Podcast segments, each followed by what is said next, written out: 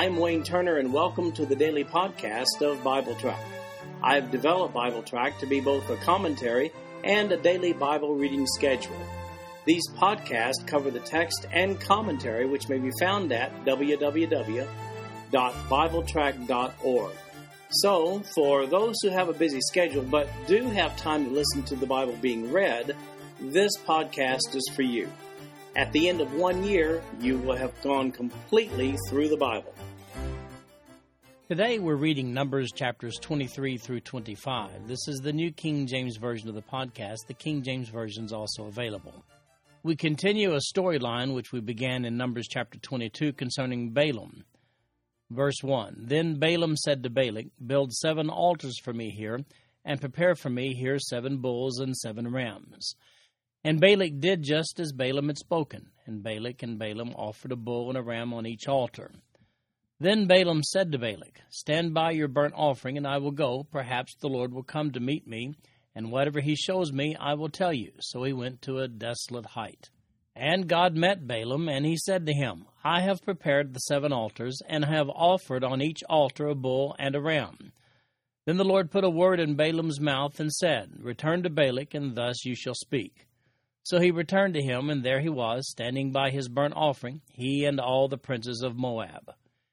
And he took up his oracle and said, Balak the king of Moab has brought me from Aram, from the mountains of the east. Come, curse Jacob for me, and come, denounce Israel.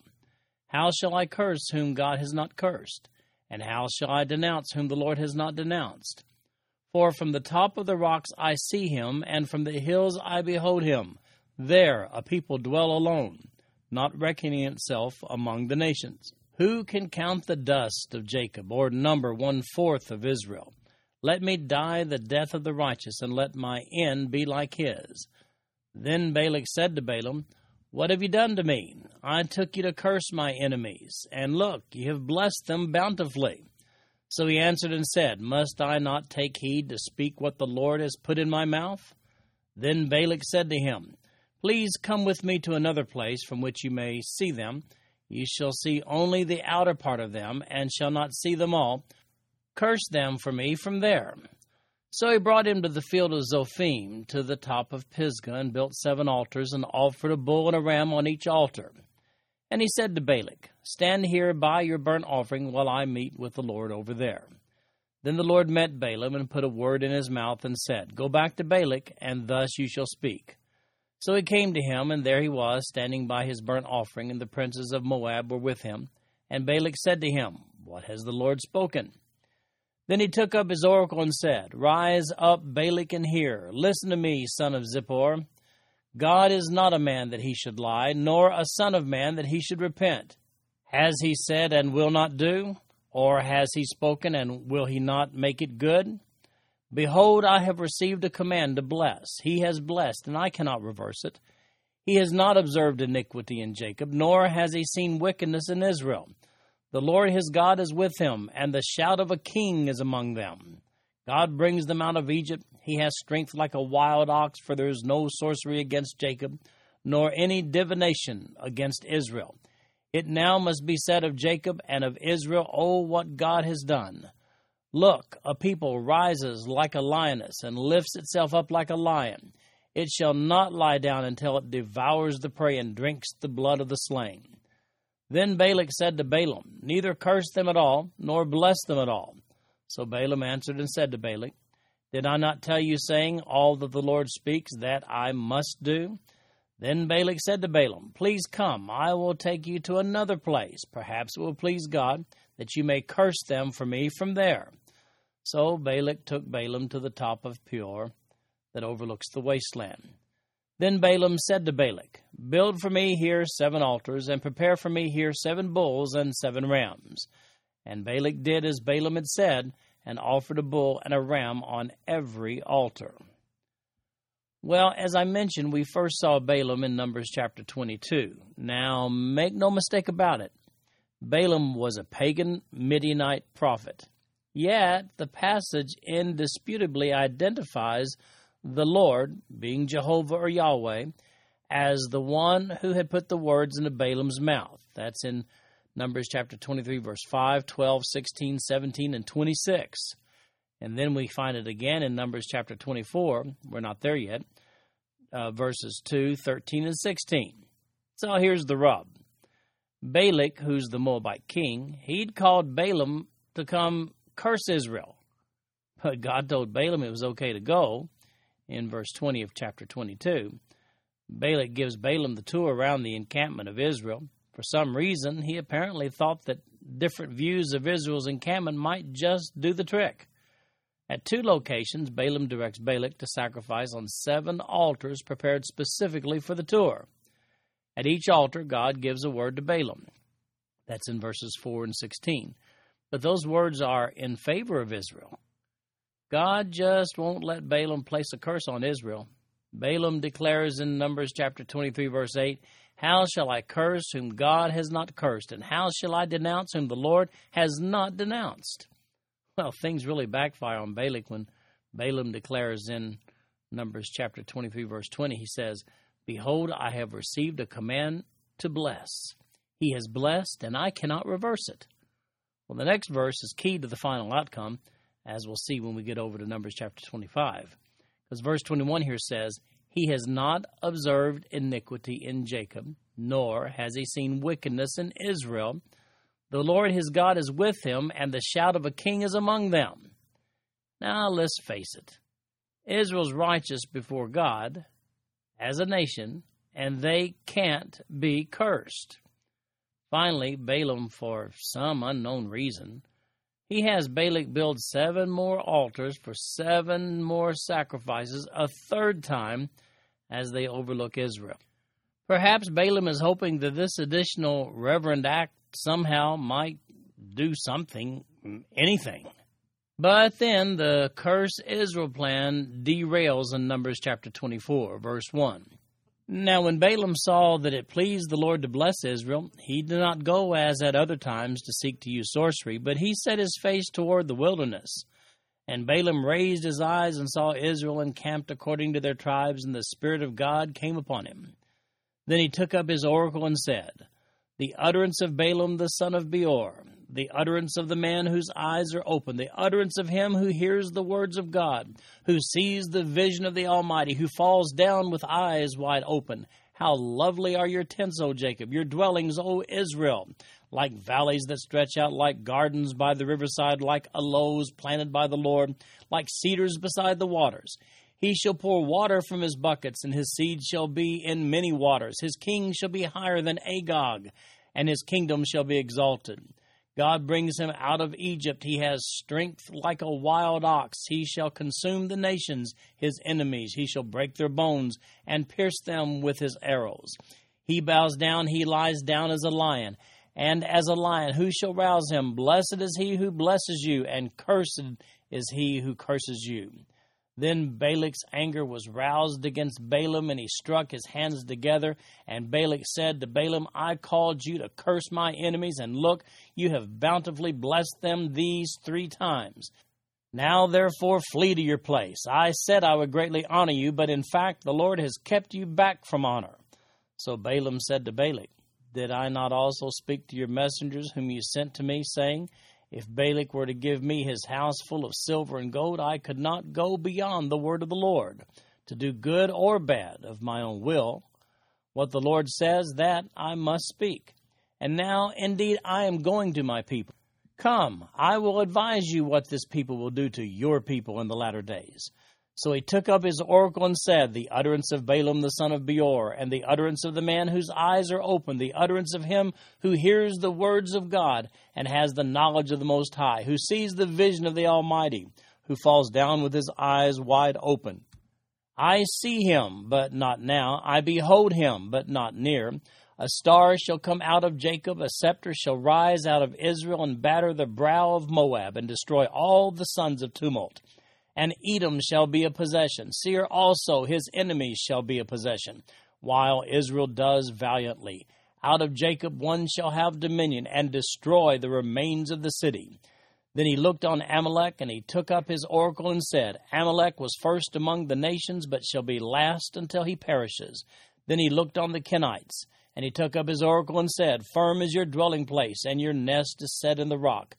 Nevertheless, Kain shall be burned. How long until Asshur carries you away captive? Then he took up his oracle and said, Alas, who shall live when God does this? But ships shall come from the coast of Cyprus, and they shall afflict Asshur and afflict Eber, and so shall Amalek until he perishes. So Balaam rose and departed and returned to his place. Balak also went his way. Well, Balaam here forgets his mission altogether in this chapter, and he begins blessing, not cursing Israel. Verse 7 is kind of curious here. There's the mention of Agag, king over the Amalekites during the reign of Saul in 1 Samuel chapter 15. Wow, now that's a prophecy with substance. Uh, look that up in 1 Samuel chapter 15. You'll see what I mean.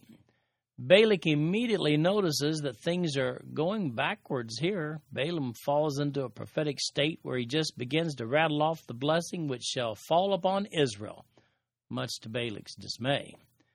Balaam's words of blessing on Israel become intolerable in verse 9 when he says, He bows down, he lies down as a lion, and as a lion who shall rouse him? Blessed is he who blesses you, and cursed is he who curses you. Whoa!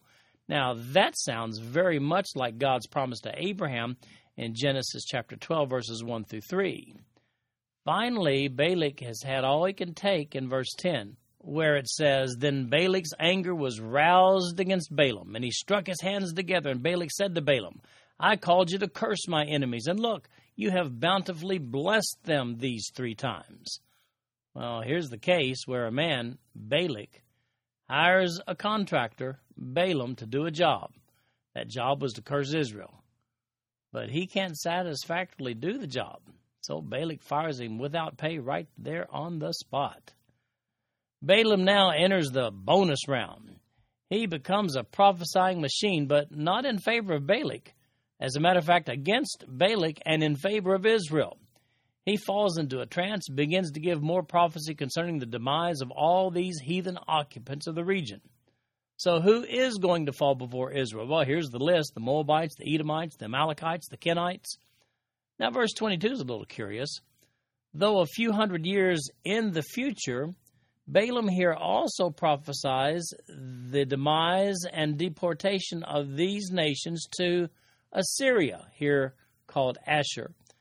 That's a process which would not begin for another six centuries. We see it in 2 Kings chapter 15, verses 27 to 31.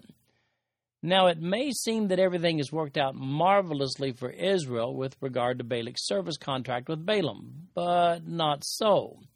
There's a twist, and we'll see that twist in Numbers chapter 25.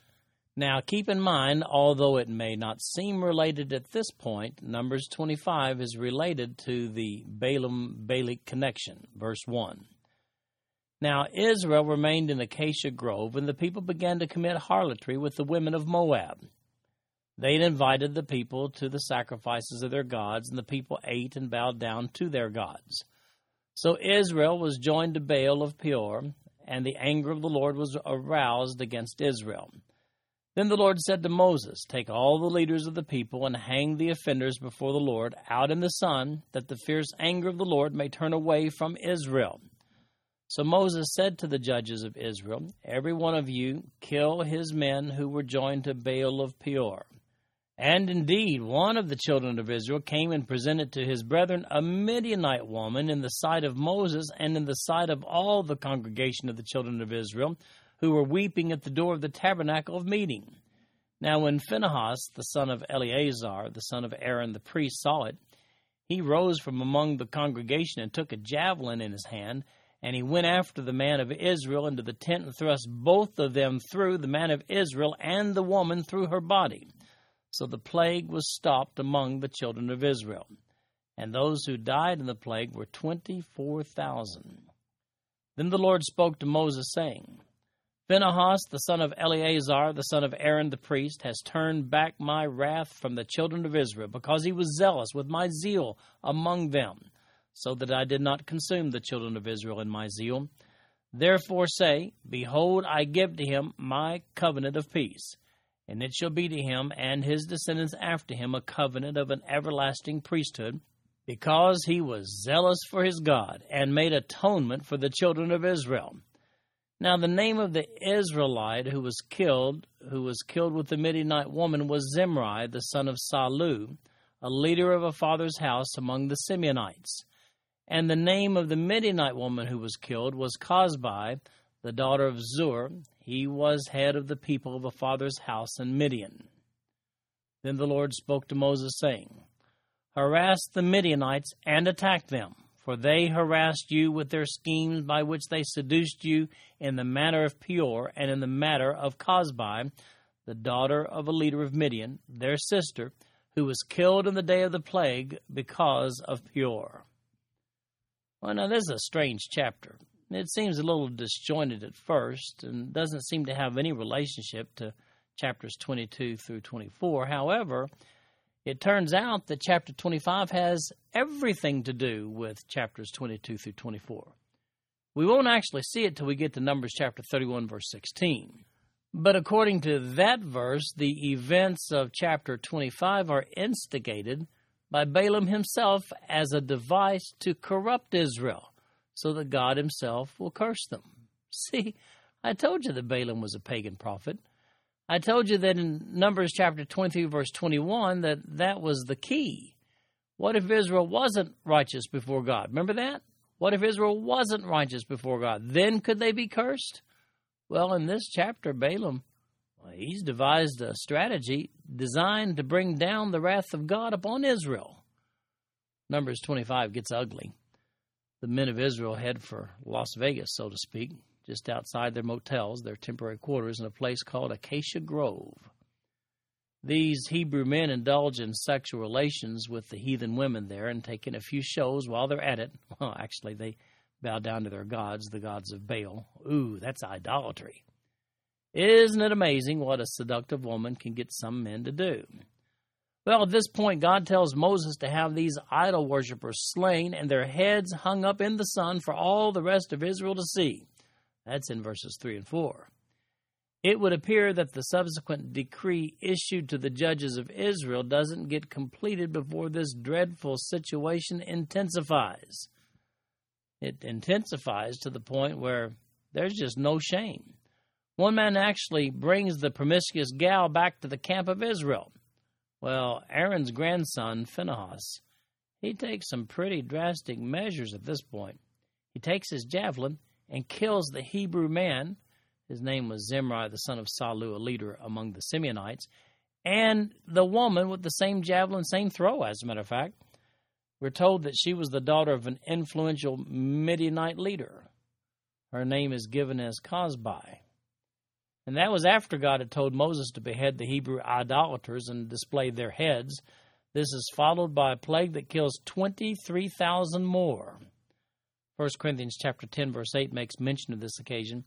While not specifically stated that there had been 1,000 heads hung in the sun prior to the plague, based upon Paul's number of 24,000, we assume that to be the case. Well, God really doesn't like idolatry, does he? Now, a covenant was established that day regarding Eleazar's son, Phinehas. Because of his actions, which may have seemed compulsive at the time, he and his descendants were awarded the priesthood from that time forward. We see that in verses 10 through 13. Note the promise of verse 13. It says, And it shall be to him and his descendants after him a covenant of an everlasting priesthood, because he was zealous for his God and made atonement for the children of Israel. Furthermore, this action of Phinehas became noteworthy in Israel's history. Hundreds of years later, he's mentioned along with this incident in Psalm 106, verses 30 and 31. Here's what those verses say. Then Phinehas stood up and intervened, and the plague was stopped, and that was accounted to him for righteousness to all generations forevermore. Well, despite this prophecy, there was a period of time where the priesthood was not controlled by a descendant of Phinehas. Eli, during the period of the judges later on, he was not a descendant of Phinehas. However, we see in 1 Samuel chapter 2, verses 27 to 36, that the priesthood through his lineage would be cut off, and in fact it was. This transfer would take place later under Solomon's authority as a fulfillment of this prophecy, And that takes place over in 1 Kings chapter 2 verse 27 and verse 35. So, where Balaam was not able to prophesy against Israel, he was able to go back to the Moabites and plot Israel's corruption by using their women as prostitutes to lure Israel's men into idolatry. What a plan! So, just in case you started liking Balaam as he was giving his pro Israel prophecies, uh, don't get too excited. He just turned out to be another evil man who seemed to have had a short period of favor with God. In the end, he was just an evil man. And the Midianites, well, they incurred some judgment from God as well, because these women were not ordinary prostitutes. As a matter of fact, we see in verse 15 that the slain woman, Cozbi, well, she was the daughter of an influential Midianite leader, Zur. Yes, this was an orchestrated plan designed by Balaam for the destruction of the Israelites by the Moabites and Midianites, and it almost seemed to work. God's command that Israel take vengeance on the Midianites for their part in the apostasy of Baal of Peor is realized in the continuation of this account in Numbers chapter 31. That's where we find the completion of these events that have centered around Balaam in chapters 22 through 25. Chapter 26 through 30 are not really related to these events at all. Incidentally, I'm certain that Satan today creates circumstances around believers that are conducive to sin. While he can't steal a believer's salvation, here's what he can do he can place people and things around that believer that many times serve to steal his joy and soften his resolve to serve God first and foremost in his life. I'm reminded of 1 Peter chapter 5 verse 8. Here's what that verse says. Be sober, be vigilant, because your adversary the devil walks about like a roaring lion, seeking whom he may devour. And then there's Ephesians chapter 6 verses 11 and 12. Here's what that those two verses say. Put on the whole armor of God that you may be able to stand against the wiles of the devil. For we do not wrestle against flesh and blood, but against principalities, against powers, against the rulers of the darkness of this age, against spiritual hosts of wickedness in the heavenly places. Satan is still at work today. This concludes our podcast for today. I'm Wayne Turner, and if you'd like to read along with our commentary online, go to www.bibletrack.org. Thank you for listening in today. The background music for these podcasts is an original composition written by the music director of Faith Bible Church, Paul Walker.